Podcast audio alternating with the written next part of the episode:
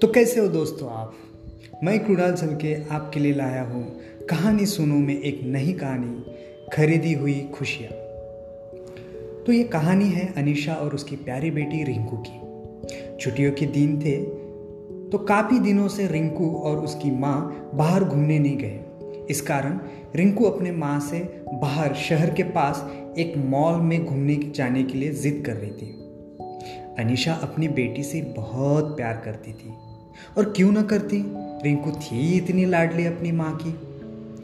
Mall में धीमे धीमे ऊपर जाने वाली जो इलेक्ट्रिक सीढ़ियाँ रहती है, उस पर खड़ी रिंकू अपनी माँ के साथ बहुत खुश नज़र आई।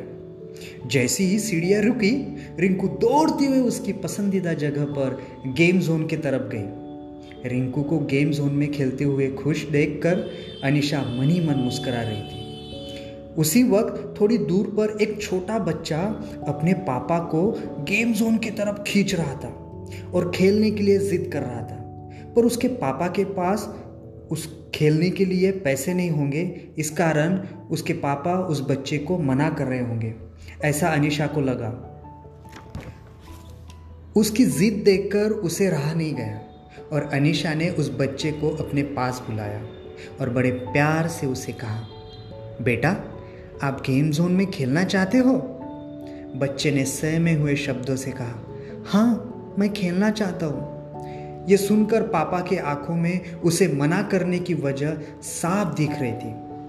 अनीशा ने उसके पापा को रिक्वेस्ट हुए, करते हुए कहा कि कुछ पॉइंट मेरे पास बचे हैं कार्ड में, उसमें आप खेल सकते हो।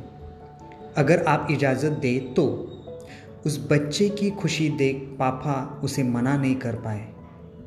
अब रिंकू और वो बच्चा गेम जोन में खुशी से खेल रहे थे। उन दोनों को खेलता देख अनीशा की आग भर आई। और साथ ही अपने बच्चे को खेलता देख पापा के आँखों में आँसू आए और थोड़ा मायूस भी हुए, क्योंकि कुछ चंद पैसों से अपने बच्चे की खुशी वो खरीद नहीं पाए थे। तो ऐसी है ये कहानी। खरीदी हुई खुशियाँ। आपको कैसी लगी हमें बताइए और मज़े से रहिए। Thank you